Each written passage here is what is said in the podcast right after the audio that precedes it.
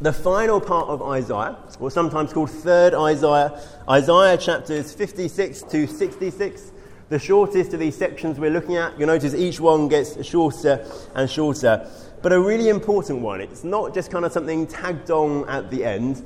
Actually, it's a section which kind of ties together, brings together everything else we've looked at in the two previous sections. If you think back a few weeks to uh, the first uh, section of Isaiah, chapters 1 to 39, we found that the big theme there is that Israel has failed to live as God wants them to do. They've uh, rebelled against God, and therefore they're going to experience judgment. And God calls them to change the way they're living, to live righteously, and calls them to trust in Him for salvation alone. When all these foreign nations are kind of threatening them, God says, You've got to trust in me alone uh, to be rescued. And then in the next section, we saw that the time had moved on a bit, chapters 40 to 55 that had happened. Judah had been judged, had been taken off into exile, but Isaiah comes and speaks words of comfort, of reassurance to them. He talks about this servant figure who we explored last time, who comes and takes upon himself that vocation that Israel had failed to live out. He comes and he deals with the nation's failure. He says that the exile will be reversed, and that sin issue, which kind of underlies all the problems, is going to be dealt with. And that's basically exactly what happens. Just as Isaiah prophesied, God brought the people back to their land. That thing which had never happened in history before actually happened under Cyrus, the uh, ruler of the Persians. But then when they got back to Judah, life wasn't kind of the wonderful thing they were expecting. And it wasn't what Isaiah had talked about. All those great visions of what was to come just didn't really fit uh, what they experienced. They were living basically in a kind of middle time because that return from exile had begun. A good number of people had gone back from Babylon right across back to um, their land. But actually, their enemies were still around. Their enemies still had quite a lot of control uh, over them. And the big issue, the sin issue that underlied it all, hadn't been dealt with. And so, in this way, they were living in a kind of now and not yet tension. The exile had now been reversed. There was a beginning of God's saving work, but there was also a whole load of it which was not yet. It hadn't yet really happened. That means that the situation addressed in these chapters is very much comparable to our situation. We live in that now and not yet between Jesus' first coming and Jesus' second coming, where Jesus has won the victory and we get to experience some of that now, but actually we're still waiting for that final consummation when we come into the, uh, the kind of fullness of that. And so our situation and the situation in these chapters is similar, and actually, on a literary level, so on the level of what Isaiah is saying, he's actually speaking directly to our time. Because through the message of the book, he's talking about the time between the work of the servant, who we looked at last week, who is Jesus, and the coming of the new creation, which is exactly the time that we live in. So he's kind of talking both into that post exile time back in the 500s BC, but he's also talking to us. He's talking to the church age between Jesus' first coming and Jesus' um, second coming. And when we look at those two sections together, we're left with some questions. And it's those questions which this last section uh, answers for us and helps us to get our heads around. Because Isaiah 1 to 39 had a big focus on behavior, telling the Israelites, the Judahites, they're doing the wrong things and they need to turn, they need to change the way that they're behaving. But then Isaiah 40 to 55 have this big message about God's salvation by grace. That it's all going to be irrespective, actually, of what people have done. It's not based on what they do. Which kind of leaves that question well, does the latter replace the former? Is it the case that it no longer matters, actually, how we live? We don't need to listen to chapters 1 to 39 because God has acted in grace, God has saved us in that. Well, Isaiah's answer would be certainly not. Isaiah 56 to 66 explain how we live in the light of what God has done and how that causes us to live out that call to righteousness that comes in the first part of the book. That's one of the ways that these chapters kind of answer some of the big questions you might have from the rest of the book. And another thing about this best part of the book is it's kind of comparable in the book of Isaiah to what the book of Revelation is doing in the New Testament. You see, God's work of uh, salvation, God's work of restoring all things, necessarily contains two parts. There's the work of salvation and redemption, but there's also the work of judgment and condemnation. As well as saving and being merciful, God has to judge and remove and deal with and kind of destroy evil. And what we find in the coming of Christ is you kind of, kind of almost a separation with that. So you find Jesus coming, and Jesus is coming bringing the message of salvation. And John says after that famous verse in John 3:16, he says that Jesus didn't come to judge and condemn the world, but to save the world.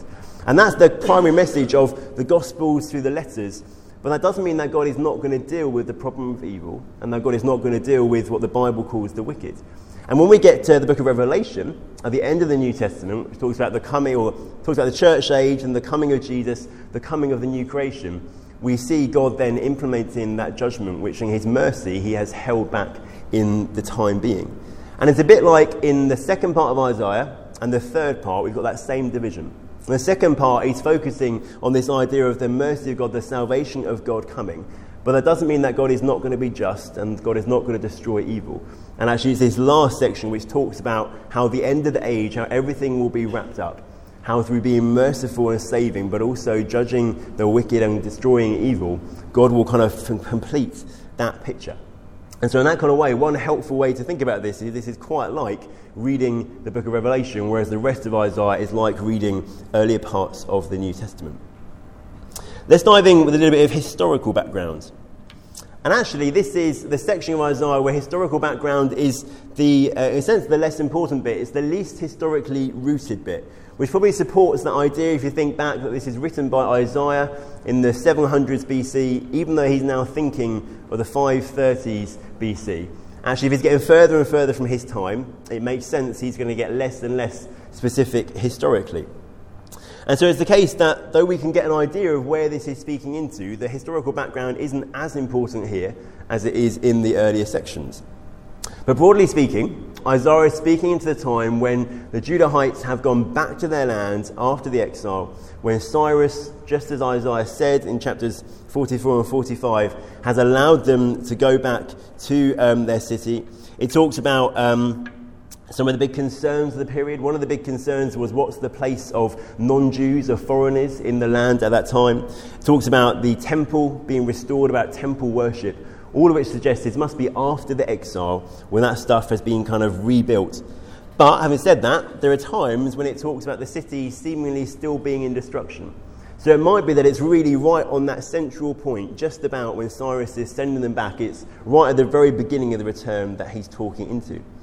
And all of that began in about 538 BC. This new ruler comes on the scene, Cyrus, the emperor of the Persians, who, as I said before, had this very different idea. Wanted people to be in their lands, wanted them to be happy there, thinking if they're happy with us, they're going to obey us, they're not going to rebel against us. And so he allows the Judahites to go back to Jerusalem, to Judah, he actually even gives them funds from the royal treasury to rebuild the city, rebuild the walls, to rebuild their temple. He explicitly asked them to start worshipping Yahweh again, to pray to and to worship their God. But it wasn't all plain sailing when they went back.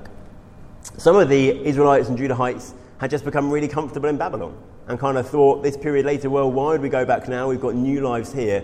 They didn't see any need to go back. And when people did go back, what they found was that there was this whole mix of people left in the land. Because the poorest of the poor of the Judahites had been left in the land when the exile took place. And what the Babylonians did was they carted in people to basically fill the land, you know, to farm it, to make use of it. And so there was this great mixing pot of uh, ethnicities, mixing pot of nations, basically. Which is why this big issue of this period becomes what is the place of people who don't have the Jewish heritage in this new Jerusalem, this new community of God's people um, that they're building. And often these people who were in the land weren't very favourable to the people being shipped in who were now claiming it was their land and now, now wanting to rebuild and to make it their own. And if you read the book of Ezra, you'll find there's this tension and these letters going back and forth between the people left in the land and the rulers because they're not happy that the guys have come back and they're trying to rebuild. But despite that opposition, uh, in 516, just a little bit later, the temple is completed. But actually, the people who remember the previous temple, the kind of older generation, when they see the foundation stones laid in the ground, they don't rejoice that the temple is being rebuilt, God's coming back to be with his people. They weep because they see actually this temple being built is absolutely nothing compared to the glorious temple that Solomon had built. There's all these hints that they are back, but this isn't the kind of wonderful kingdom that Isaiah, for example, had prophesied about. And perhaps even more importantly, when they finally dedicate the temple, pretty much nothing happens. When you read in Exodus about the dedication of the tabernacle, the portable temple, when you're reading 1 Kings about the dedication of Solomon's temple, in each time there's this wonderful moment where God comes to dwell in the, camp, the temple. The glory of the Lord comes down in a physical, tangible way, a way they can see, a way they experience. And that just doesn't happen in the books of Ezra and Nehemiah. They've gone back, but this is not the great restoration they've been wanting and part of the reason for that, I guess, and one of the problems of this period is that that whole big sin issue still hadn't been dealt with. The people are back in the land, but they're no more able actually to live God's way than they were before the exile had happened. The really big problem is actually completely still there, which tells us the story is clearly not over. The work of the servant can't actually yet have been done. And so, in some ways, when we're reading these chapters, we're actually thinking about two different historical backgrounds. There's the historical background where Isaiah is talking to people who've just returned from exile, talking to them and addressing some of the issues they're living. But as I said, there's also a sense he's talking to our age. He is talking to the time after the servant has done his work and before the new creation, which comes in the end of these chapters. And we kind of need to bear both of those backgrounds, both of those uh, contexts in mind as we read through this section. Any questions or any introductory stuff or historical background for this part of Isaiah? Yeah. So what is God saying to us now through Isaiah? Through this bit, let's wait to the end of the session and then we might ask that question. So let's read some of it. In fact, one of the main, in the notes, the main bit of today is some exercises, and for every uh, passage, the last question is, what is God saying to us, basically? What are those theological principles, and how can we apply it? So if I forget to talk about that at the end, stick your hand back up and we'll kind of address that then. Because that's a, the most important question we can ask. Yeah, Hilary. Do you think that um, the fact we've got this tripartite, three parts mm.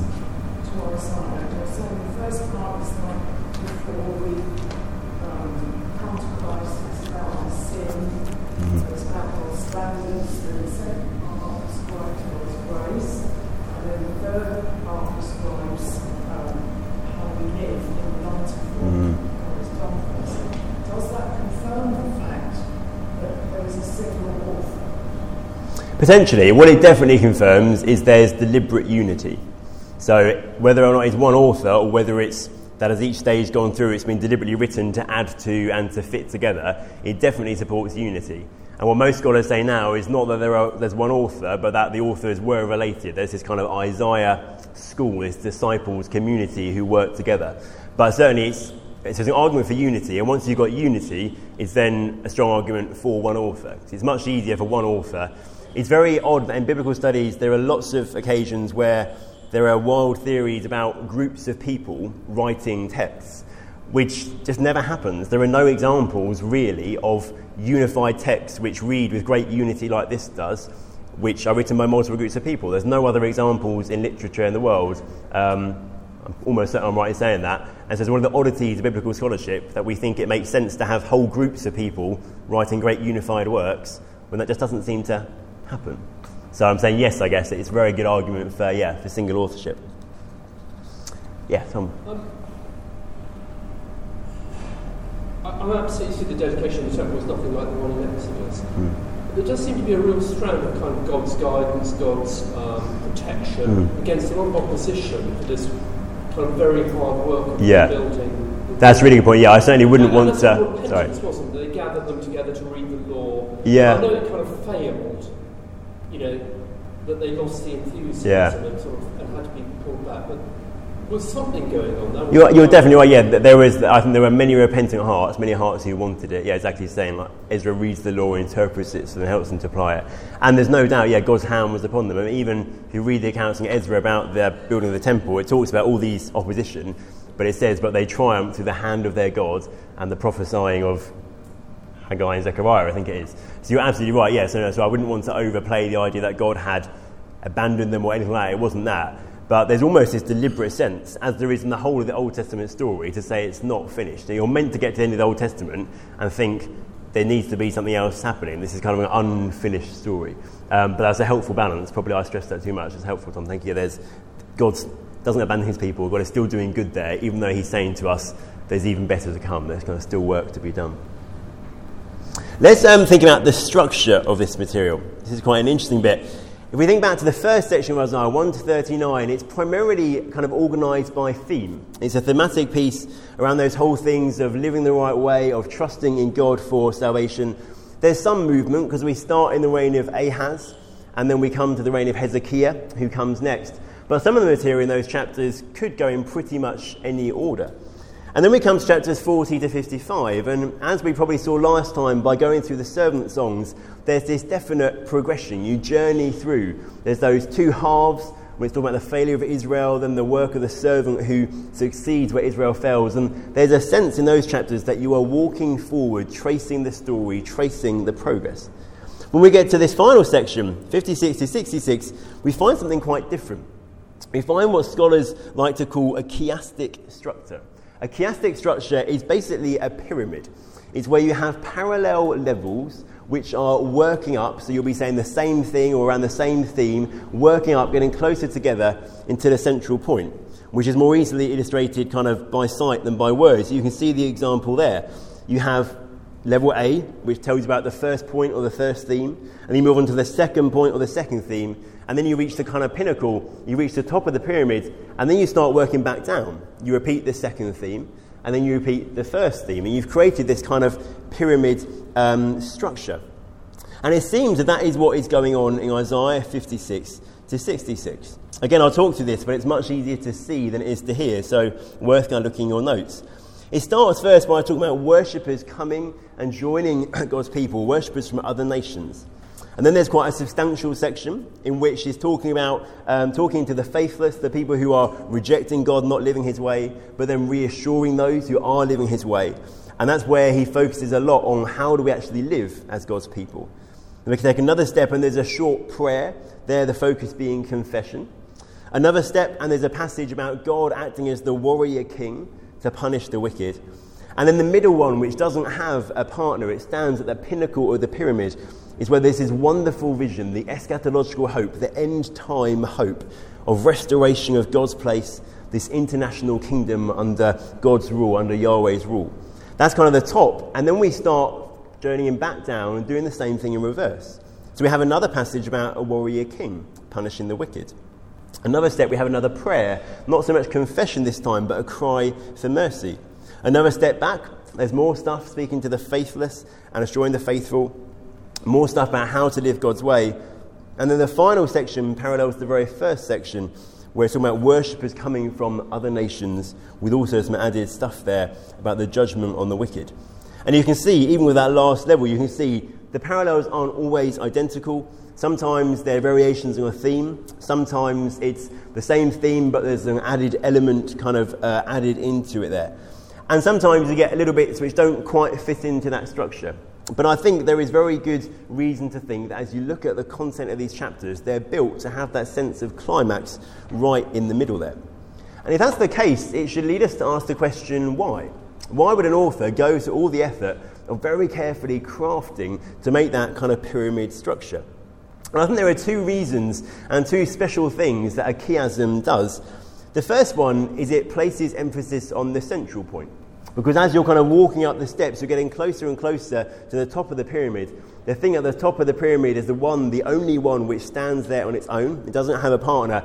And there's this sense of emphasis. You've reached the pinnacle, you've reached the thing that it's all working up to. And so that's what section E on the outline I've given you would do. At the pinnacle of the pyramid in these chapters, uh, chapters 60 to 62, is all about what God is going to do. It's all just kind of time or lots and lots of promises about the restoration that God is going to work, the salvation He's going to bring, all that He's going to do, bringing His people and the nations together to live, to recognize His glory, to worship Him. It's placed as the kind of um, most prominent part. The end of the story is given that place of emphasis, that most prominent part. That's one reason he uses this structure. But of course, the thing about a chiastic structure is the main emphasis, that main pinnacle, doesn't come as the last thing you read, because you read up to it and then you kind of read down to it. You actually end somewhere else. And what that does is it suggests to us that the story is not yet finished. The story is still going somewhere else, it's still ongoing, and there's something else important to be said.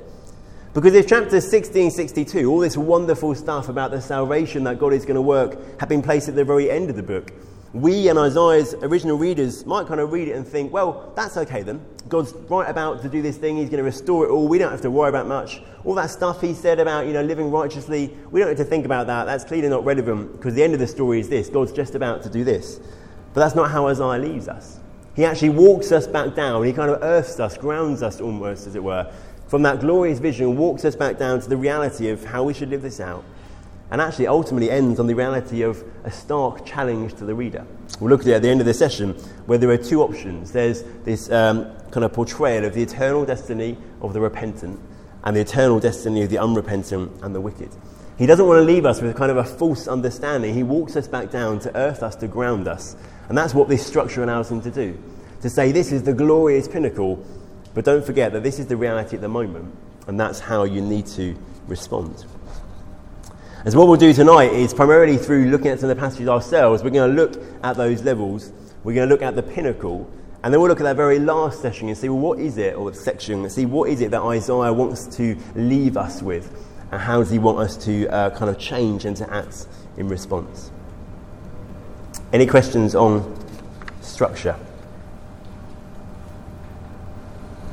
Yeah, uh, is, who is this warrior king? Is it Jesus or King David? We, oh, I will ask, I'm going to, sorry, I keep coming back to you, Dave. I'll ask that later. One of the passages we're going to look at is one of those. So when a group looks at that passage, that's one of the key questions to ask. Who is the warrior king who does this work? So again, remind me if I don't bring that up later. So was King David before or after Isaiah? King David's before. So King David's about 1000 BC, So and Isaiah is no, so it's not David. Isaiah is about 700 BC, about 200 years later. Let's just quickly look at the opening before we dive into some of the passages in our groups. You might remember that in each of the sections we looked at, the opening is very important. It's a very carefully crafted book, and Isaiah uses these openings to talk to us and kind of introduce to us what's going to happen. And just as each section has got shorter, each opening has got shorter. So this time we're actually right down just to a couple of verses. But what these very first two verses of this section do is show us how the themes of the two previous sections join together, how they come, they work together, and how then we kind of live them out now.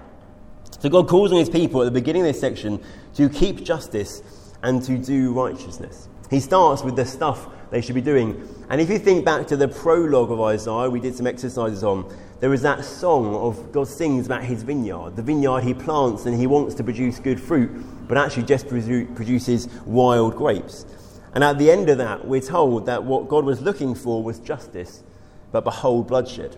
He's looking for righteousness, but behold, an outcry. This section starts with those words, justice and righteousness. He's trying to make us remember all this stuff about righteous living from the first part of the book. He's a reminder that what he's looking for hasn't changed. And that idea of justice is kind of broader than our English idea of justice. It means usually it's about authority, about the right and positive use of authority. And the word righteousness tends to be more about relationships. It's about how people and communities, I guess, kind of relate to each other. And it's about having the right, or doing the right thing in relation to other people. He calls them to keep justice, to do righteousness, and then explains why that is. He says, For soon my salvation will come, and my deliverance will be revealed. That's the theme of the second part of Isaiah. The salvation is just about to come, deliverance is just about to come through the servant. So Isaiah is saying, don't think that all this stuff in the first bit is negated by the second bit. He's saying, because of the second bit, you need to live out all this stuff in the first bit. Right living flows as the response to the salvation that comes through the servant. We live out the call of Isaiah 1 to 39 in recognition of the promises of 40 to 55. And it's interesting that when he talks about, God talks about my deliverance that's about to be revealed, that's actually the same word, tzedakah, that's used of doing righteousness. God's saying that our living out righteousness is based on and is a response to is because of the nearing, the coming close of His righteousness through the salvation that He's going to work. And so the idea isn't that we earn God's salvation by doing these right things, but that we choose to do the right thing in order to live in uh, the salvation that God is going to bring. It's about living in line with what makes sense with what He's going to do. And that's very much close to our situation. There's a parallel here to we do. We don't do uh, things to earn salvation. We don't live God's way for that reason, but we're called to live in light of the salvation that we know is coming. That's kind of the message of the Sermon on the Mount, really. Jesus is saying you live in light of this new kingdom that's coming, the new salvation. You live as citizens of that kingdom rather than citizens as you would here.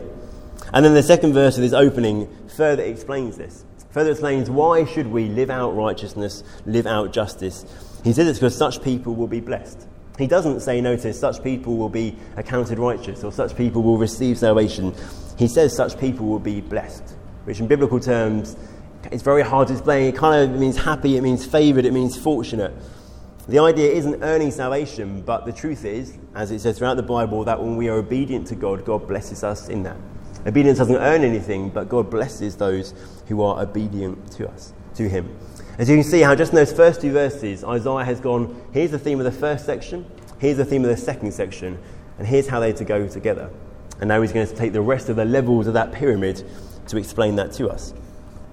And so, what I'm going to give you a chance to do now in your groups is to look at some of the passages from levels A to D, so that's right up until just before the middle section of that pyramid and to explore what is the message of these chapters. For each one, I've given just a bullet point of introduction and some questions to kind of guide you through. So, if we just share them out to make sure that everyone, everyone is covered, could I give, what have we got?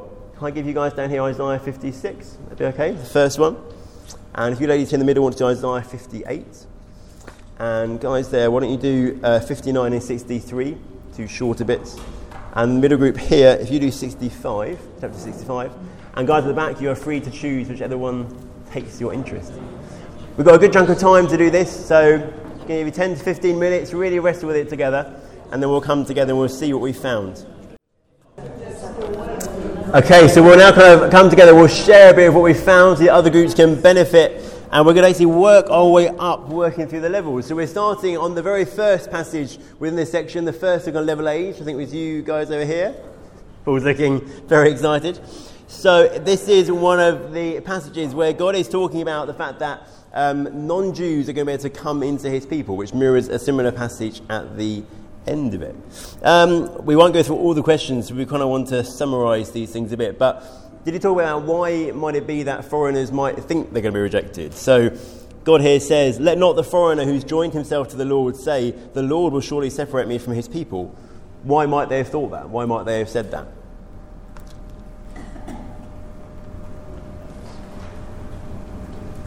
Did, they think they might be under a curse or something? Yeah. Not occur specifically, maybe. Did you look up any of those references? And did you find a bit of a mixed message? Do you find times when it said that, um, I'll them up, times when it said that non Jews can't come in, or people from different nations can't come into the congregation of the Lord. But then times when it says if actually the foreigner who's among you wants to celebrate the Passover with you, they can. The detail comes in, or rather, the detail is really important. So,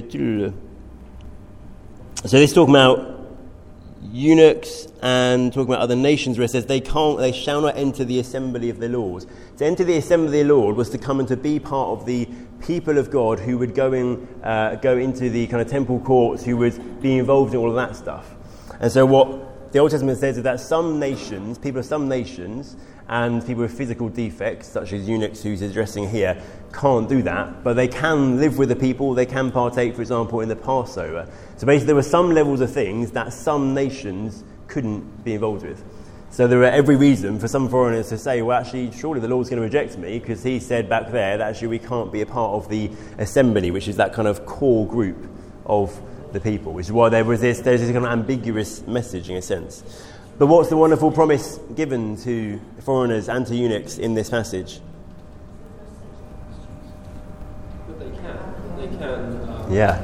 come into the temple, welcomed the assembly. Yeah, yeah, yeah. Really kind of one of the things. I will give my, uh, so he's talking to eunuchs, I will give my house and within my walls a monument and a name better than sons and daughters. I will give them an everlasting name. They shall not be cut off. Huge promises. And what about, did you pick out any theological principles from this promise that actually people who previously might be excluded from that congregation of God are now going to be welcomed in? What are the theological principles and then how can we apply them today? We slightly run out of time. Oh, okay.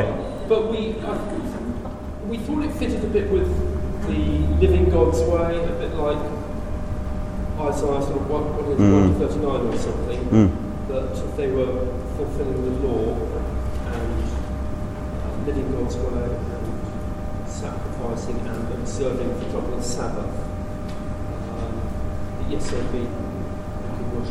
Yeah, that's a good point. So one of the things it says is it talks about these people if they kind of basically uh, integrate to the ways of the people of God, if they do the right things which are that heart of commitment. So he's kind of using old covenant, covenant language, ways of thinking, keeping the Sabbath, doing the sacrifices and such like, to talk about the idea of heart repentance, which shows a choice to walk towards God's way, to accept his salvation, rather than a choice to living rejection against him. And in a sense, I think you know, the key theological principle here is the fact that God is saying that this new kingdom is going to welcome all people.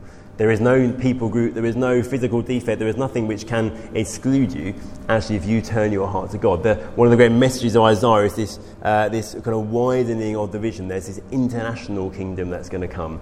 There's that message to the servant in the stuff we did last time. It's too small a thing for you just to be a light, to bring light to my people. You're going to be a light to the nations, he said. It's a, it's a kind of big scale thing. Great, thank you guys. Um, Isaiah, what do you guys do at the back, just by the way, just so I know to come to you at the right time? What passage did you do? Oh, anything to add? Sorry, I should have come to you.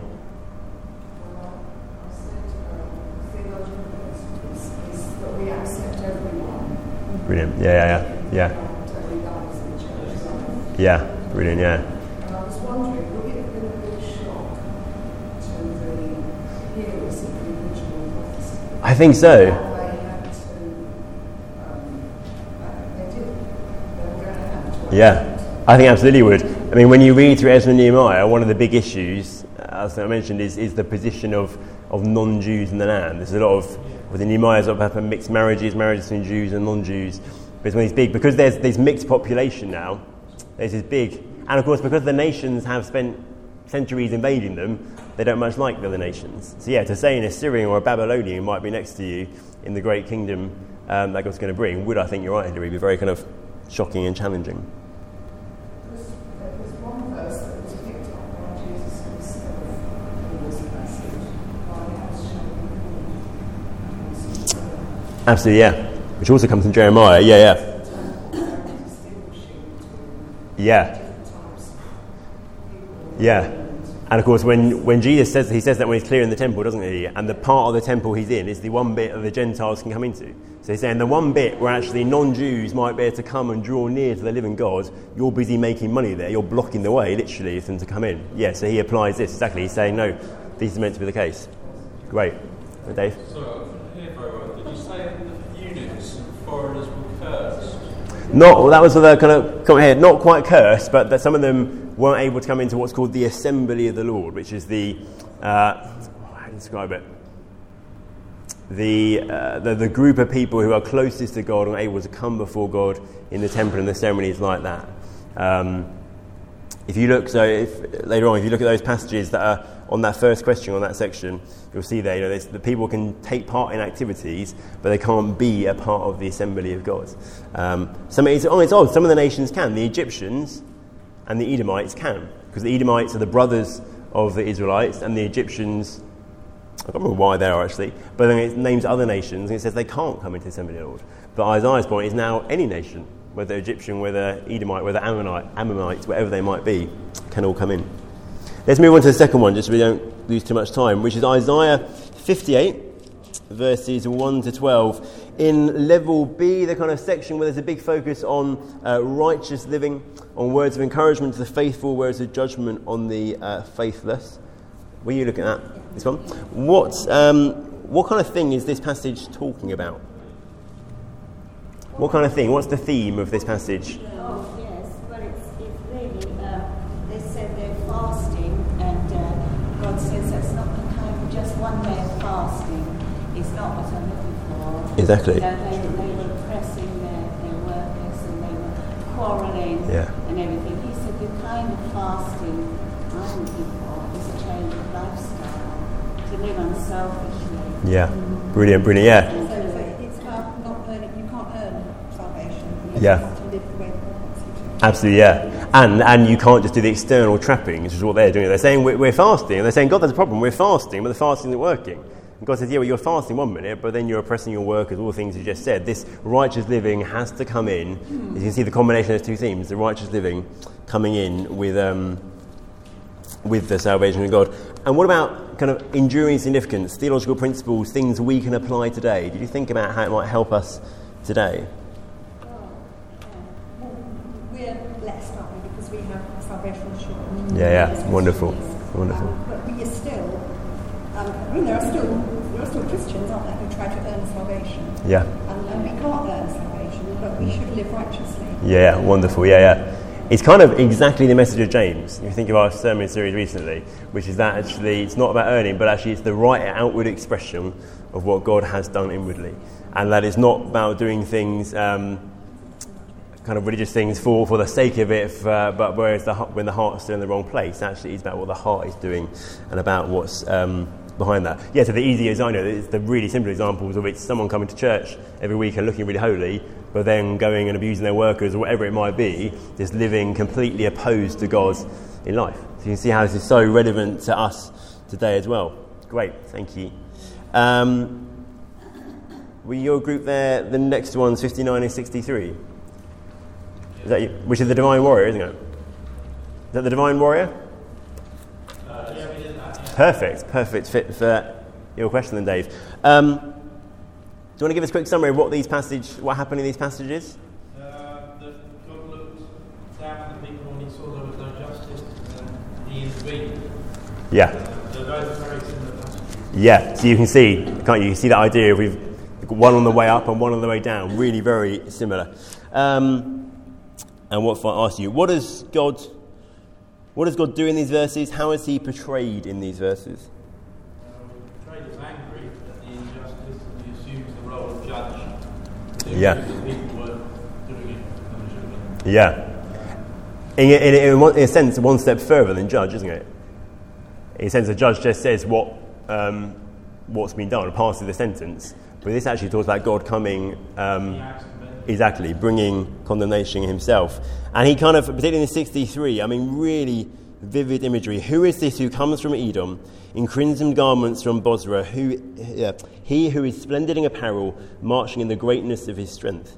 Uh, verse 2 Why is your apparel red and your garments like him who treads the winepress? And then God speaks I've trod on the winepress alone, and from the peoples no one was with me. I trod them in my anger and trampled them in my wrath. Their lifeblood splattered on my garments and stained all my apparel. Basically, God turns up covered in blood. And they said to him, God, why are you covered in blood? He said, There was no one else to do it. He said, I had to go, I had to bring justice. He tramples on the wicked. Well, that's a good question. So, who do we think this is? What did you, did you discuss that? What would you say? We did Yeah. discuss, we, we sort of thought it was, would be Jesus, except for the second part, we don't think Jesus is punished. Okay, yeah. In a sense, he doesn't clarify who it is. It's definitely God. Which person the Trinity is, he doesn't say. So in some ways, it doesn't matter.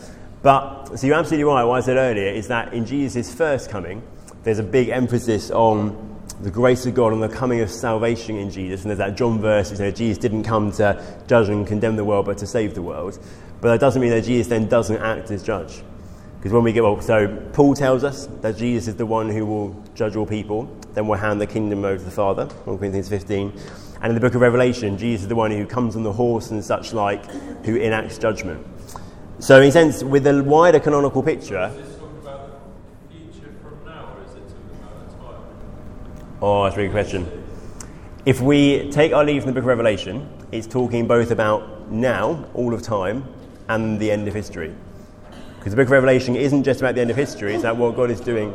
Yeah, I know. So I'm saying we can learn from Revelation, which is that at all time, God is working, God is judging, God is pouring out his wrath. Romans 1 would say that. The righteous, the wrath of God is being revealed against all ungodliness, is what Romans 1 says. It's a present tense thing.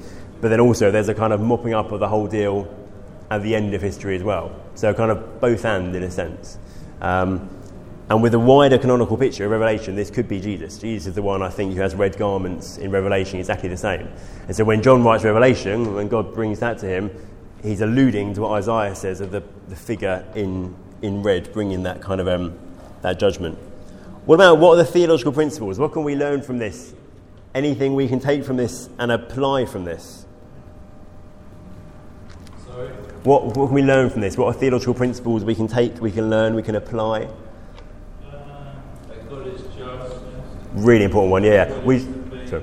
and He expects righteousness and justice. Yeah, excellent. The coming judgment of God calls us to repent, calls us to live God's way. And a really good point is, yeah, the justice of God. And in the modern West, we're not very good at celebrating the justice of God. You find time after time in the Bible, Isaiah, Revelation, big examples, where there is worship of God because of his judgment of sinners, which for us in modern West we feel very uncomfortable with. But actually, the justice of God, if we were experiencing severe persecution of all sorts of things, we would totally understand why it's a wonderful thing that God is a just judge who will bring that in the end. Well done. Some hard passages, but you did a good job with them. Isaiah 65, is that you group in the middle here? Just summarise for us what, what happens in this uh, passage. There's going to be a new, a new heaven and a new earth, Wonderful, yeah, a wonderful promise. which is um, the way it's described here is a little bit different from what you get in the Yeah, New yeah. uh, where there's no marriage, where there's nothing, where it talks about infants. hmm You're only 100 years ago. Oh, and all this stuff, it talks about marriage, it talks about Does it? toil, um, and it will be okay, all this stuff, um, which is a bit different, isn't it? Yeah. So, yeah, is that what you mean? Yeah. Where's the time of marriage? I've not spotted that. Um, well, maybe I'm I'm mistaken, but I would assume if they're infants, it must be. Oh, well, that, yeah, that is, yeah. Yes. It's, it's a really, it's Which like, rather an, nice, isn't it? it's like an echo of Gen- a restoration back Genesis. It's the same Now- thing where you're Yeah. producing. That's, that's really interesting, yeah, yeah. It really is a restoration. Yeah, and that I think is a really important point because you've hit exactly on the interesting and curious thing about this passage. Talks about a new creation, uh, new heavens, new earth. But whereas you're in Revelation we get new heavens, new earth, there's no death, uh, there's none of that. But actually here we hear about young men who shall die 100 years old. The sinner 100 years old should be cursed. There's young men dying. There's sinners who are cursed, and they're in the new creation. Did you have any discussion about why that might be? What's, he, what's going on? How do we? Well, you know, I, I thought that was an interesting yeah, you sort of posing positive, negative, negative, positive Right. as a warning, really. okay.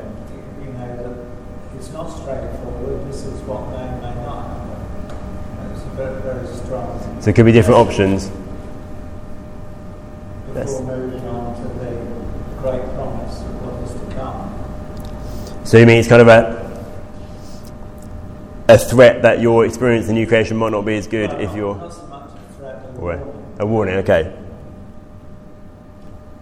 I thought Trying to press that. You imagine you sat down and think, what I'm going to tell these guys, I'm going to tell good is bad, black is white, so Yeah. like that approach to life. You Yeah. have to think about this and that thing. yeah. What were you going to say, Alan? Sorry? Yeah, I thought it was interesting uh, that it says new heavens and new earth. And I like the part where it says, all the things will not be remembered, nor will they come to mind. Yeah, yeah, And we read in Revelation 21. uh, When it says about the former things. Mm. uh, I thought, So it's pretty much the same? Yeah, isn't it? Yeah. Yeah, yeah, yeah. New.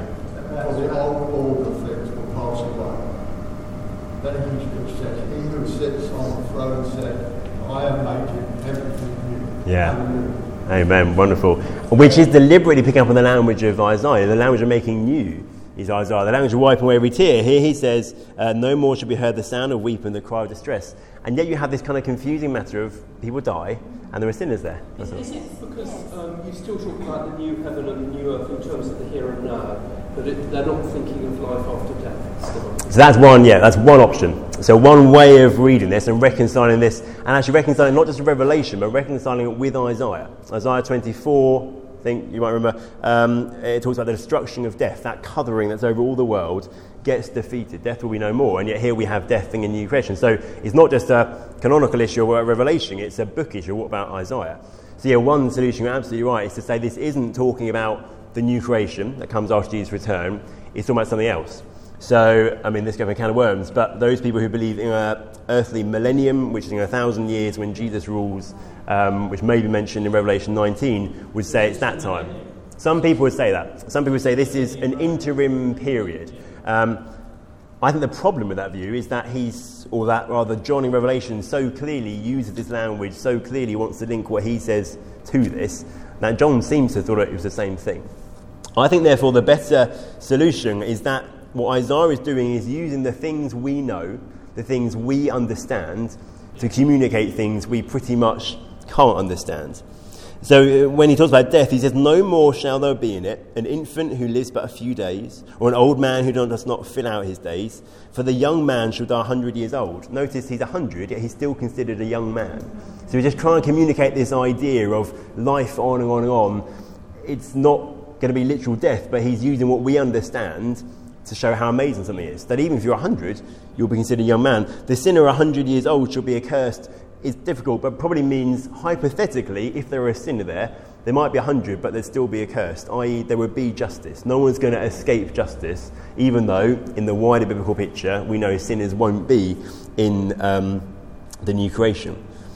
I think that's the best way of reconciling with what Isaiah says and what Revelation says. So, is he not saying the life is eternal in this new kingdom? Yeah, so I think he is saying that. I think the book definitely says it's eternal life. There's no death in the new creation.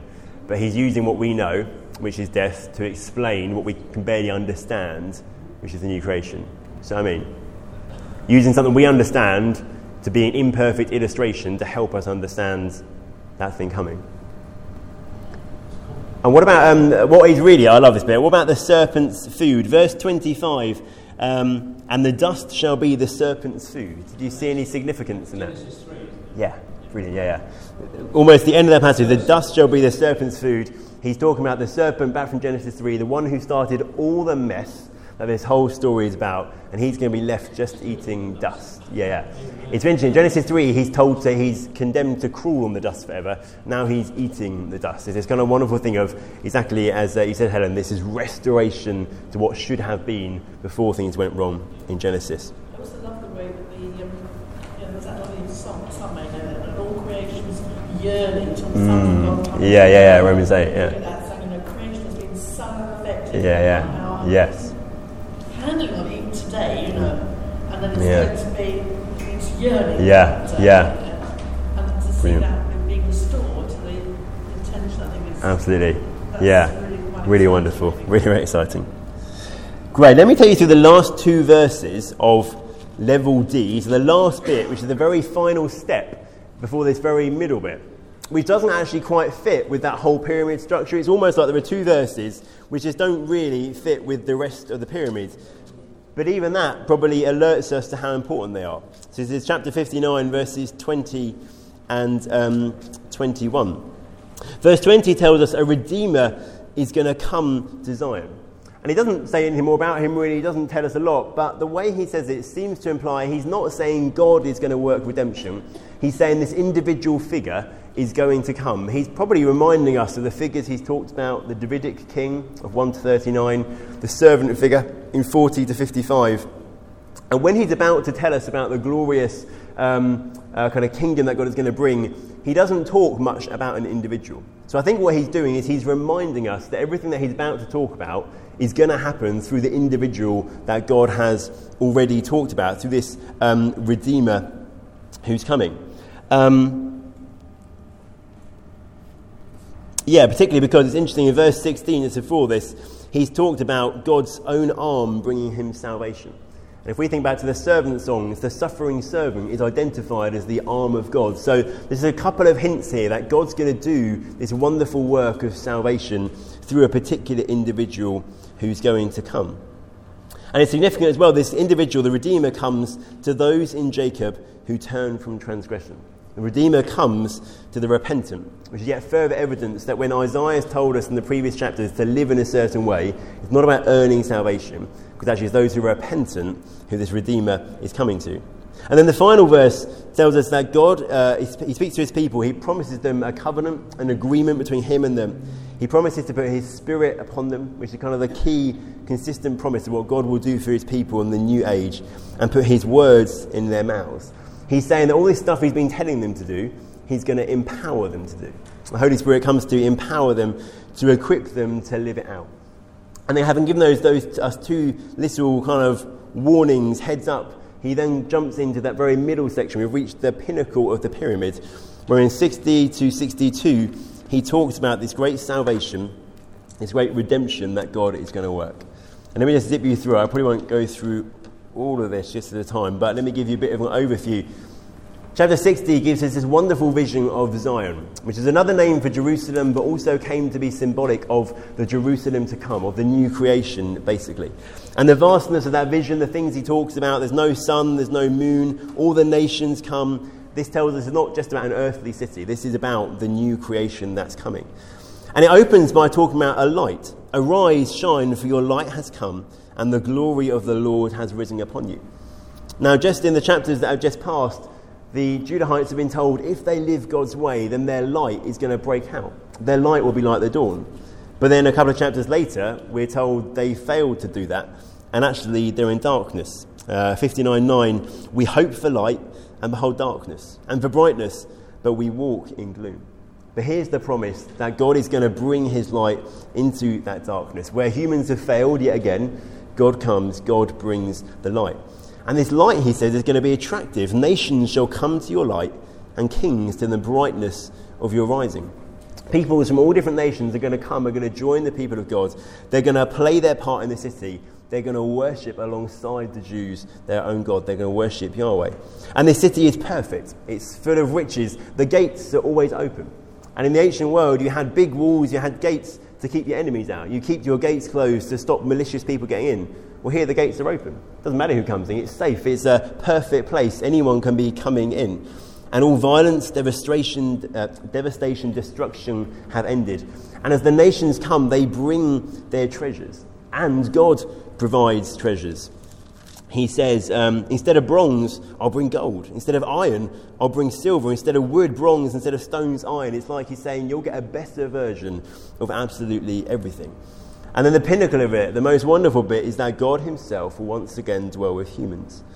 Isaiah 60:19, the sun shall be no more your light by day, nor for brightness shall the moon give you a light, but the Lord will be your everlasting light, and your God will be your glory. That's the first of the kind of three insights he gives us into this age to come. And then the very centre is Isaiah 61, where we get this anointed individual speaking. But the big question is who is the individual? He talks about having been anointed. The Spirit of God is upon him. It's anointed him, equipped him, uh, kind of marked him out, I guess. And he's called to bring good news to the poor, to bind up the brokenhearted, to proclaim liberty to the captives, to comfort those who mourn. All of these things could have, probably do have spiritual significance. He's talking about spiritual poverty, about captivity in sin, about mourning over one's own sin, mourning over the situation of God's people, of God's place, but also on a secondary level kind of thing, they kind of have physical significance as well. Because with the coming of God's kingdom, there's a reversal of all the brokenness in, that has come in, um, uh, through the fall. So, actually, all the brokenness, whether that be poverty, whether that be captivity, broken hearts, all those things get fixed, get put right when God comes and brings his kingdom. And the figure's been called to proclaim the year of the Lord's favour and the day of the vengeance of our God. As I've said, one of the things we see in these chapters is that God's work necessarily involves two halves favour and salvation, but also vengeance, also retribution against evil. But it's really interesting that here and several other places in these chapters, there's that distinction. It's a day of vengeance, but it's a year of favour. It's almost like he's saying God will act in vengeance against evil, but that will be accomplished in a short time. That's what God, in a sense, doesn't want to do, but will have to do. But actually, his favour will last far longer. The day will be over, and then the year will come into reality. There's a kind of imbalance, actually. God's heart is to save, God's heart is to show favour. But he also has to be judge, uh, has to be just. But that will be done, in a sense, in the day when the glorious year of his favour comes. And then he speaks more about mourning in verse 3. Again, it's probably spiritual. He's talking about mourning over the loss of Zion, over the loss of everything that the nation had. But this figure is going to transform the mourning. And the big question we get here is who is this person who's speaking? He doesn't identify himself, doesn't give us a name, doesn't give us anything much about himself, just appears and starts speaking. And some people say, well, because he's anointed with the Spirit, he links to the king who's mentioned in chapters 1 to 39. So, a place like chapter 11, when we get a talk of a messianic king who comes and brings transformation. Some people say, well, things like the Spirit and other various elements about this figure link him to the servant figure of chapters 40 to 55. But other people say, actually, this figure proclaims, he announces things. It's not so clear that he actually makes them happen himself. Some people say maybe he's more of a, a prophetic, a kind of messenger figure, rather than actually the one who does it himself. And in a sense, that's kind of all we can say. It's not told to us here. But what's interesting, of course, is when Jesus comes, Jesus imbues all these things. Jesus comes as the Davidic king, not as they expected, but comes as the Davidic king, like of Isaiah 11. Jesus comes as the servant, the one who lives out Israel's vision, uh, vocation, who suffers in their place. And Jesus comes as the messenger. He reads in Luke 4 this very passage in this synagogue, saying that in his day it's being fulfilled. And of course, it's not at all, uh, they could be different people in Isaiah's mind, but the wonderful thing about Jesus is he links them together. So I think in Isaiah's mind, this probably is actually a different figure. But Jesus comes, Jesus is yes and amen of all of God's promises. And Jesus comes and lives this out, does this work. In the next little section, God talks about the transformation of the fortunes of his people, very similar to the previous um, section. The city will be restored, nations again are going to come, be with the people of God. God's people receive a double portion in place of their shame. Shame place of honour, and not just honour, but a double portion of honour. God brings justice upon sinners, and all will see that God has blessed his offspring. And all of this kind of glorious truth and glorious promises causes someone, probably Isaiah or a person he's thinking of, to kind of burst out in this song of praise. He says, I will greatly rejoice in the Lord. My soul shall exult in my God, for he has clothed me with garments of salvation. He has covered me with robe, with the robe of righteousness. And time and time again in Isaiah, we get these little songs that burst out. The stuff that Isaiah says is so wonderful that he or whoever he's thinking of can't stop themselves from kind of overflowing in worship. And then the last of these chapters, Isaiah 62, again is thinking of Zion, thinking of the city, but not just an earthly place, this wonderful place where God will dwell with his people for all of eternity. Uh, Isaiah refuses to stop announcing that glory is coming for Zion. And again, he said that the nations are going to see it. The nations look in, they see the righteousness, the glory of God. This is a wonderful statement that God's people will be like a crown. You shall be a crown of beauty in the hand of the Lord, and a royal diadem in the hand of your God. The thing of great kind of value, the thing of great worth. And the identity of God's people and this city has been transformed. The names are totally transformed. Previously, the city, the people were called forsaken. Previously, they were called desolate. But now they're called My Delight is in her. Now your land will be called married. A complete and utter reversal of what has been going on. And he uses the wonderful picture of marriage to kind of sum this up. And as a bridegroom rejoices over the bride, shows to your God rejoice over you. A wonderful picture of the rejoicing of God's heart over his people.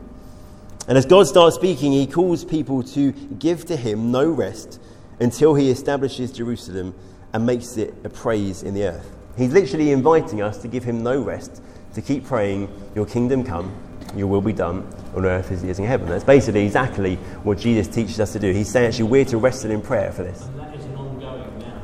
Mm. Yeah, yeah. I think absolutely. Yeah, yeah. Because as I say, I think these chapters are addressed to us as well as to um, the time. It's the post servant time. Yeah, so he's calling us, just as Jesus does, to pray for the kingdom. So, how are we not supposed to, always supposed to pray? Just as Jesus teaches us to pray, let your kingdom come, that your will be done on earth as in heaven, and all that that means. That they're kind of very small, concentrated phrases which then mean a huge amount of God's justice and righteousness and salvation and peace and all these wonderful things, wholeness, well being coming and breaking in. And God promises that what's happened before is never going to happen again. So previously, when they're taken to exile, all their treasures, all their material resources get carted off, get stolen basically by foreign nations. He promises that will never happen again, but they will enjoy what is theirs and they'll worship God. They'll dwell with Him. And the final verses are this kind of call to come to come into the city. Let me find them.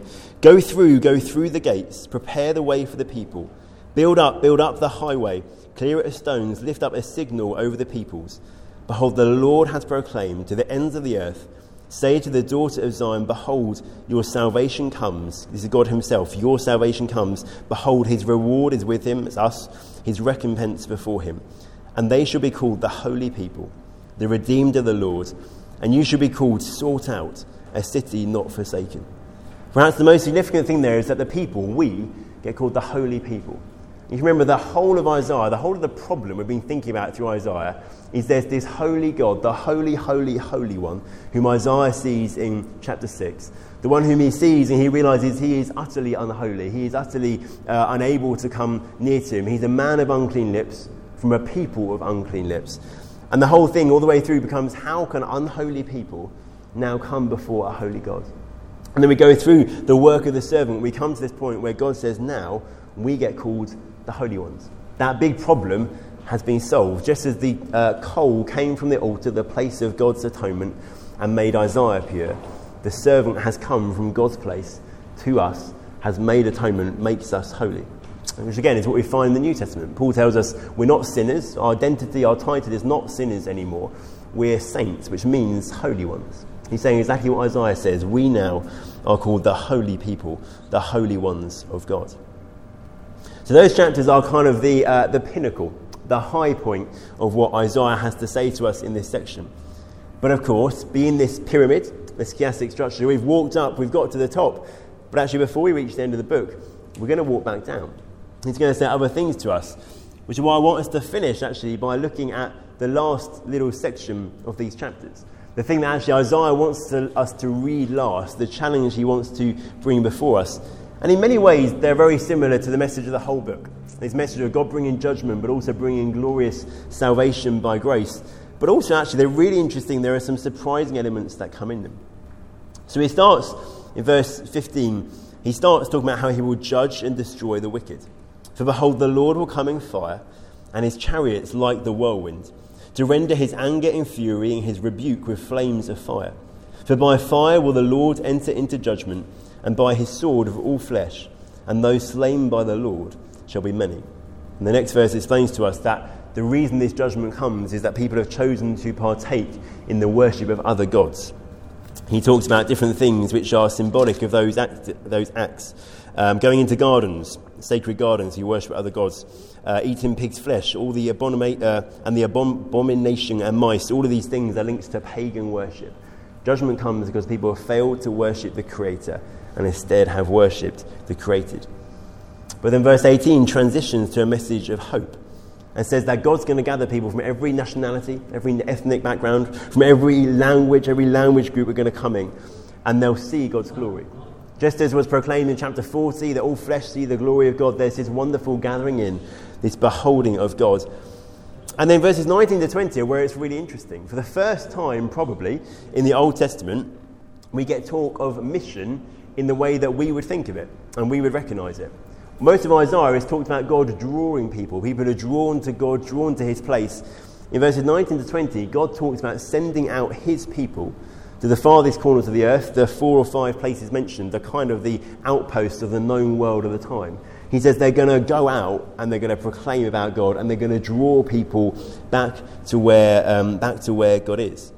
This is basically the international mission of the church. It's exactly what the church is doing now, exactly what Jesus commissions us to do, which is to go to the ends of the earth in order to draw people to God. There's this kind of reversal of the way. It's no longer people being, uh, for want of a better way of putting it, in, drawn in. It's now God's people going out to invite people to come in. And what's even more amazing is that as God's people do this, they go out to the nations, they invite them to join. People from the nations not only get to come and join the people of God, not only get to come and be involved in what is going on in the people of God, they actually get to serve as priests and Levites. They get to experience some of those privileges which only a very small select group of men, only the one tribe within Israel get to enjoy. He's saying that everyone gets welcomed in and everyone gets the best of the best. And the final promises that God gives to his new people. He says, For as the new heavens and the new earth that I make shall remain before me, says the Lord, so shall your offspring and your name remain. For new moon to new moon, from Sabbath to Sabbath, all flesh shall come to worship before me, declares the Lord. What's interesting here, if you think back to the book of Genesis, the promise to Abraham was that he would be the father of a great nation, i.e., he'd have many offspring, and that his name would be made great. Well, now God promises that at the conclusion of his great work in salvation history, the offspring of Abraham and his name, those two things, will be established and will endure forever. They will endure as long as the new heavens, the new earth, that means forever. He has fulfilled all those promises made to Abraham in Genesis 12. It's the vision of all peoples coming to worship at the mountain of the Lord, uh, Isaiah 2, kind of where we started several weeks ago. That mountain, which is higher than all the other mountains, where all peoples come to worship God, that has come into reality. And we'll continue, he says, new moon to new moon, i.e., month by month, Sabbath to Sabbath, week to week, people will come, will worship God. And that's probably where we would expect the book to end. That's probably where we'd like the book to end, to be honest. It's a good note to end on. And yet, God adds one more thing. The final verse, still talking about his redeemed, he says, And they shall go out and look on the dead bodies of the men who've rebelled against me. For their worm shall not die, their fire shall not be quenched, and they shall be an abhorrence to all flesh. The continual worship that's just been talked about gets uh, contrasted with continual punishment of the wicked. And God says that the redeemed will go out and look upon them. The idea is not that the redeemed go out and gloat that they've been rescued and these people haven't, or anything like that. The idea is that the redeemed go out and this is evidence of God's justice. Again, that thing I said earlier of there's a sense in the Bible of the goodness of God's justice. And as they see what's going on, they recognize God's justice, that God has destroyed evil, but also they recognize the greatness of God's mercy to them. There is a biblical theme, I think, of when you see the judgment of God upon people, you realize the extent of the mercy of God upon those of us, because none of us deserve any of it. Actually, we see the wonderful mercy of it. So Isaiah doesn't just leave us with a comfortable promise of how God will work this wonderful, uh, work, wonderfully work everything out. The promise is there. The promise is fully true. The promise is there to encourage us, but also there's the call to the right response. And so Isaiah, just those last few verses, is kind of ending the book on a huge note of challenge. He's telling us that at the end of the day, there are two eternal states. At the end of the day, the two eternal states are based on two different responses to God. And what he's basically saying to us is we've got to make our decision. Which path are we going to take? Which of those responses are we going to make? Which of those destinations are we going to end up in? That's the message of Isaiah. Now, if you can bear to stay for 15 more minutes, I'd love to show you a video which is going to do everything I've done the last four weeks in 15 minutes. Uh, Dave, I'm going to question first. That's right. What would you say to Witnesses who don't believe in hell and believe that it's been added into the Bible? I would first discuss with them why they think that, and then I'd talk to them about if they, if they, I don't know why they think that. So if they say they think it's being added into the Bible, I would talk about manuscripts and how there's no evidence of it ever existing without that. Does that make sense? Right, so it's, it's all put on the old scrolls. Yeah, so if they were saying to me all those things were added into the Bible later, then I'd be saying, well, there are no texts where those parts are taken out. You know, our, our oldest copies of the Old Testament all include those things. If it's true that something's added later, you expect to find some versions without it and some versions with it. If almost all the versions have it, then actually it seems to have been original. Does that make sense? I don't know what Jehovah's Witness Bible looks like. No, they have different translations, different versions, all kind of sorts. I don't know much about it. So my approach would be to find out more from them and then to address it from that, basically. It's just to know someone that was telling me there's no such thing as Jehovah's Witnesses, telling me there's no such thing as hell and it was added into the Bible. Okay. I don't believe it. No, I'll have a look into. I don't know their views on that. I will explore it. I would love if you're up for it to show this video. Now, your uh, kind of A3 sheet in your notes is a poster from these wonderful people called the Bible Project. And they have produced these wonderful um, video summaries of every book of the Bible, which are designed to give you the overview to then help you when you read it, to help you kind of get the detail. And um, it's a combination of this guy who's a professor in America and this amazing illustrator who then puts them together. And so the video I'm about to play you, is about 15 minutes long, builds up this picture and gives you in 15 minutes, in a really, I think, very well done uh, way, the message of Isaiah. Their approach is pretty much the same as mine. I think they think there's more than one author, so you can ignore that bit. Um, uh, and there's one or two other bits where I'd have minor disagreements, but it's very good. Let me play this, and uh, don't be scared about not being able to take it all in. But I think seeing the whole in one go is a really good thing to do.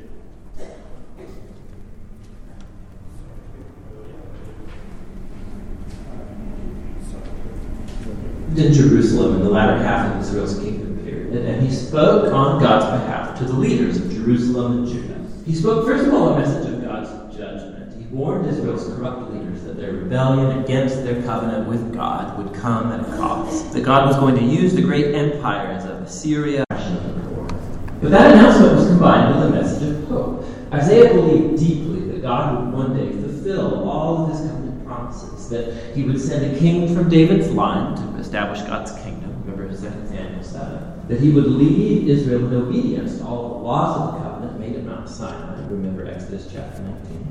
And all of this was so that God's blessing and salvation would flow outward to all the nations, like God promised to Abraham in Genesis chapter 12. And it's this hope that compelled Isaiah to speak out against the corruption and idolatry of Israel Now, the book has a pretty complex literary design, but there's one simple way to see how it all fits together. Chapters 1 through 39 contain three large sections that develop Isaiah's warning of judgment on Israel. And it all culminates in an event pointed to at the end of chapter 39 the fall of Jerusalem and the exile of the people to Babylon. But in chapters 1 to 39, there's also a message of hope that after the exile, God's covenant promises would all be fulfilled. In chapters 40 to 66, pick up that promise of hope and develops it further. In this video, we're just going to focus on chapters 1 to 39. The first main section focuses on Isaiah's vision of judgment and hope for Jerusalem. It begins as Isaiah accuses the leaders of rebellion, idolatry, injustice. And God says he's going to judge the city by sending the nations to conquer Israel.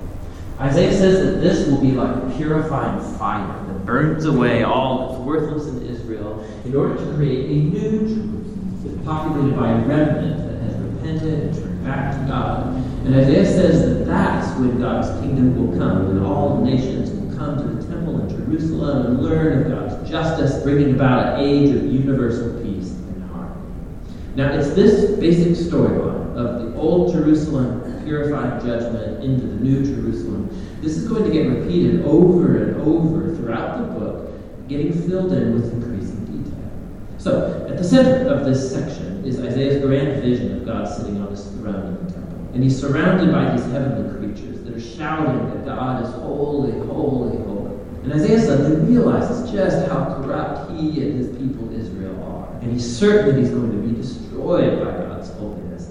But he's not. God's holiness, in the form of this burning coal, comes and burns him, but not to destroy.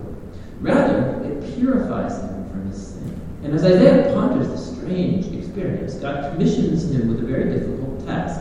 He is to keep announcing this coming judgment. But because Israel has reached a point of no return, his warnings are going to have a paradoxical effect of hardening people. But Isaiah is to trust God's plan. Israel is going to be chopped down like a tree and left like a stump in the field. And that stump will itself be scorched and burned. But after all of that burning, God says that this smoldering stump is a holy seed that will survive into the future. It's a small sign of hope, but who or what is that holy seed? The rest of this section offers an answer. Isaiah confronts Ahaz, a descendant of David and a king of Jerusalem, and he announces his downfall. God says that it's the great empire of Assyria who will first chop Israel down and devastate the land. But there's hope. Because of God's promise to David, he's going to send, after this destruction, a new king named Emmanuel, which means God with us. And Emmanuel's kingdom is going to set God's people free from violent. And Isaiah describes this coming king as a small shoot of new growth that will emerge from the old stump of David's family. It's this king that's the holy seed from chapter 6. And the king is going to be empowered by God's Spirit to rule over a new Jerusalem and bring justice for the poor, and all nations will look to this messianic king for guidance. His kingdom will transform all creation, and bringing peace. Now, you finish chapters 1 through 12 with a pretty good understanding of Isaiah's message judgment and hope. But when will this all happen? Isaiah saw another empire arising after Assyria, and that's Babylon, who would also attack Jerusalem and actually succeed in destroying it. And that brings us into the next sections of the book. So, first, we have a large collection of poems that explore God's judgment and hope for the nations. We learn, first of all, of the fall of Babylon and Israel's neighbors. Isaiah could see that Assyria's world power would one day be replaced by the empire Babylon, a nation even more destructive and arrogant. Babylon's kings claimed that they were higher than all other gods, and so God vows to bring Babylon down. And not only Babylon, Isaiah goes on to list Israel's neighbors, accusing them all of the same kind of pride and injustice, and he predicts their ultimate ruin. But remember, for Isaiah, God's judgment is never the final word for Israel or the nations. And that leads into the next with a series of poems that tell a tale of two cities. There's the lofty city that has exalted itself above God and become corrupt and unjust. This city is the archetype of rebellious humanity and is described with language that's all borrowed from Isaiah's earlier descriptions of Jerusalem, Assyria, and Babylon all put together. This city is destined for ruin, and one day it's going to be replaced by the new Jerusalem, where God reigns as king over a redeemed humanity from all nations, and there's no more death or suffering. These chapters are the climax to this section, and it shows how Isaiah's message pointed far beyond his own day. It was a message for all who were waiting for God to bring his justice on violent, oppressive kingdoms and bring his kingdom of justice and peace and healing. The following section returns the focus to the rise and fall of Jerusalem. And first, we find a whole bunch of poems where Isaiah accuses Jerusalem's leaders for turning to Egypt for military protection against. He knows this will backfire. And Isaiah says that only trust in their God and repentance can save Israel, which gets illustrated by the following story about the rise of Hezekiah, king of Jerusalem. Just as Isaiah predicted, the Assyrian armies come and try to attack the city. And so Hezekiah humbles himself before God, and he prays for divine deliverance, and the city is miraculously saved overnight. But Hezekiah's rise is immediately followed by his. So he hosts a delegation from Babylon, and he tries to impress them by showing everything in Jerusalem's treasury and temple and palaces. It's clearly an effort to make another political alliance for protection. Isaiah hears about this, and he confronts Hezekiah for his foolishness. He predicts that this ally will one day betray him and return as an enemy to conquer Jerusalem. And we know from 2 Kings chapters 24 and 25 that Isaiah was right. Over a hundred years later, Babylon would turn on Jerusalem, come and destroy the city, its temple, and carry the Israelites away to exile in Babylon. And so all of Isaiah's warnings of divine judgment in chapters 1 to 39 lead up to this moment. He's shown to be a true prophet because it all came to pass like he said. But remember, the purpose of God's judgment was to purify Jerusalem and bring the holy seed and messianic kingdom over all nations. And it's that hope that gets explored next part of the book. But for now, that's what Isaiah chapters 1 to 39 are all about.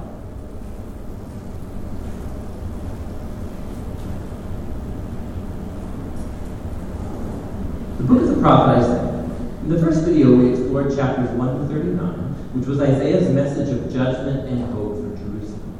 He accused Israel's leaders of rebellion against God and said that through Assyria and then Babylon, Israel's kingdom would come crashing down in an act of God's judgment. And so chapter 39 concluded with Isaiah predicting Jerusalem's fall to Babylon in the exile.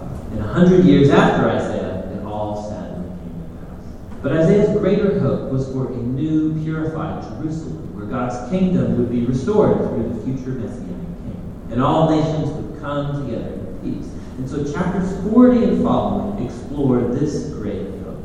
The first main section, chapters 40 to 48, open with an announcement of hope and comfort for Israel. The people are told that the Babylonian exile is over and that Israel's sin has been dealt with and a new era is beginning. So they should all return home to Jerusalem, where God Himself will bring His kingdom and all nations will see His glory. Now, let's stop for a moment because this opening announcement raises a big question. That is, who is saying all of this? Whose voice are we hearing in these words? The perspective of the prophet in these chapters is that of somebody who's living after the exile In other words, in the time period described by Ezra and Nehemiah. But Isaiah died 150 years before any of that. So what are we supposed to make of this? Well, there are many who think that it's still Isaiah in his own day speaking, but that he's been prophetically transported, so to speak, 200 years into the future, and that he's speaking to future generations as if the exile was. However, the book of Isaiah itself gives us the clues that something else is probably going on. In chapters 8 and 29 and 30, we're told that after Isaiah was rejected by Israel's leaders, that he wrote and sealed up in a scroll all of his messages of judgment and hope, and that he passed on to his disciples as a witness for days to come. Eventually, Isaiah died, waiting for God to vindicate his words. Now remember, chapters 1 to 39 were designed to show us that Isaiah's predictions of judgment were fulfilled in the exile. He's a true prophet. And so after exile is over, Isaiah's disciples, who have treasured his words for so long, open up the scroll and begin applying his words of hope to their own. So on this view, the book of Isaiah consists of that first collection of Isaiah's words, as well as the writings of his prophetic disciples, that God uses to extend Isaiah's message of hope to future generations. Whichever view you end up taking, everybody agrees that these chapters are announcing that the future hope has come that God is fulfilling Isaiah's prophetic promises. And so the prophet hopes that Israel will respond by becoming God's servant. That is, after experiencing God's justice and mercy through history, that they will now begin to share with the nations who God truly is. But that's not what's happening. Israel, instead of bearing witness to the nations, is actually complaining and even accusing God. They say, the Lord doesn't pay attention to our trouble. In fact, he's ignoring our cause. the Babylonian exile, understandably, caused Israel to lose faith in their God. I mean, maybe he's not that powerful. Maybe the gods of Babylon are way greater than our God. And so the rest of these chapters, 41 to 47, are set up like a trial scene. God is responding to these doubts and accusations with the following arguments. He says first that the exile to Babylon was not divine. Rather, it was divinely orchestrated as a judgment for Israel's sin. And second, it was for Israel's sake that God raised up Persia to conquer Babylon so they could come back home, fulfilling Isaiah's words.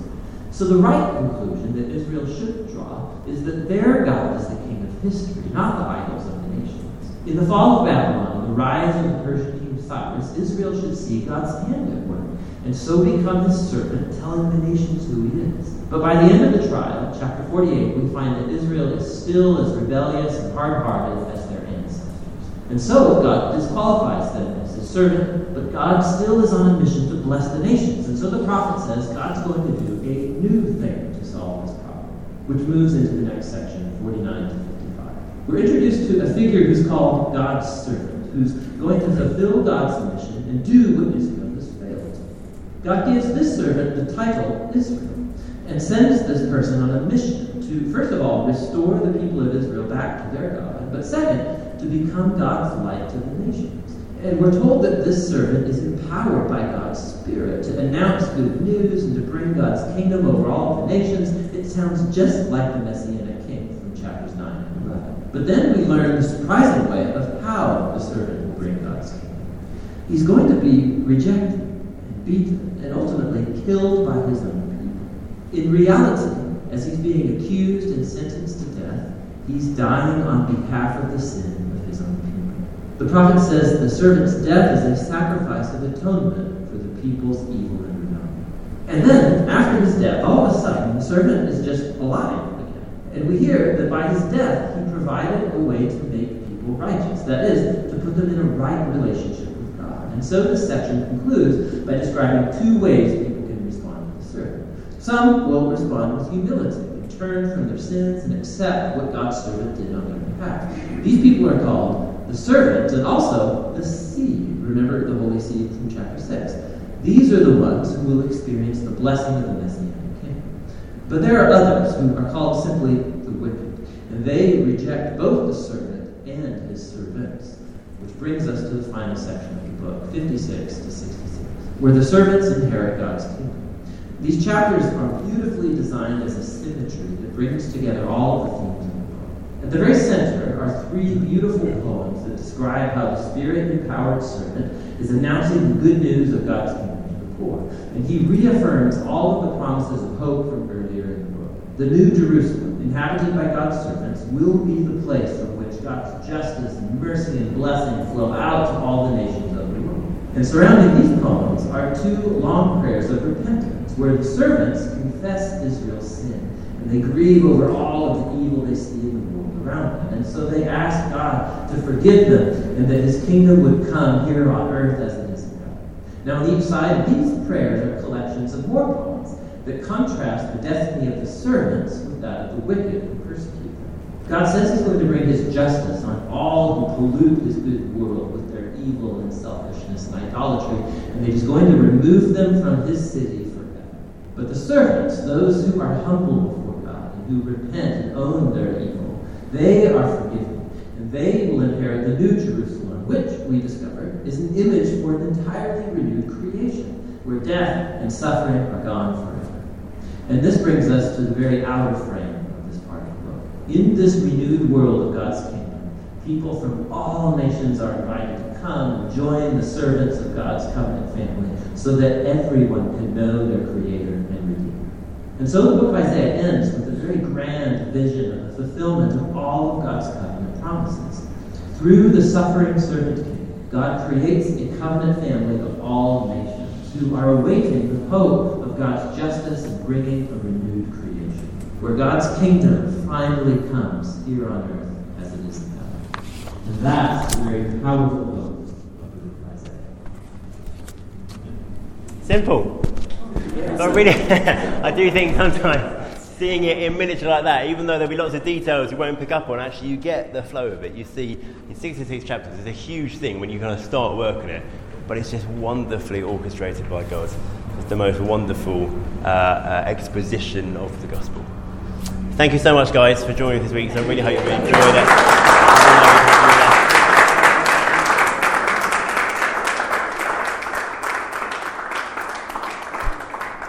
Do remember not to go to Pelham. Do please tell anyone who's uh, not here tonight.